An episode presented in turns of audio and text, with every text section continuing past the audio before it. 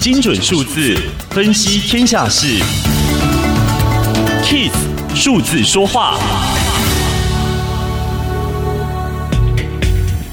二零一三年，比特币价格首度飙升，攻上一千美元，造就了手握虚拟货币的百万富翁，也掀起了关于市场是否已经泡沫的讨论。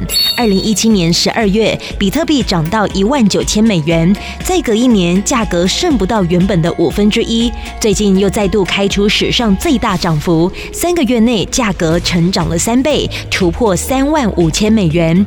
这一波的比特币的热潮重点就在于它最终。可能会成为保值商品，就像黄金一样，只是操作更方便。在这样的设定之下，比特币虽然不会成为投资人资产组合中的主角，但会赢得一块固定投资比例。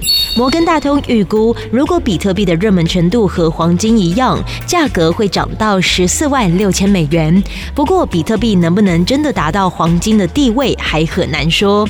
过去几年来，比特币价格大起大落，最近又再度飙升，原原因并非比特币将取代实体货币，而是有望找到新定位，成为资金避风港。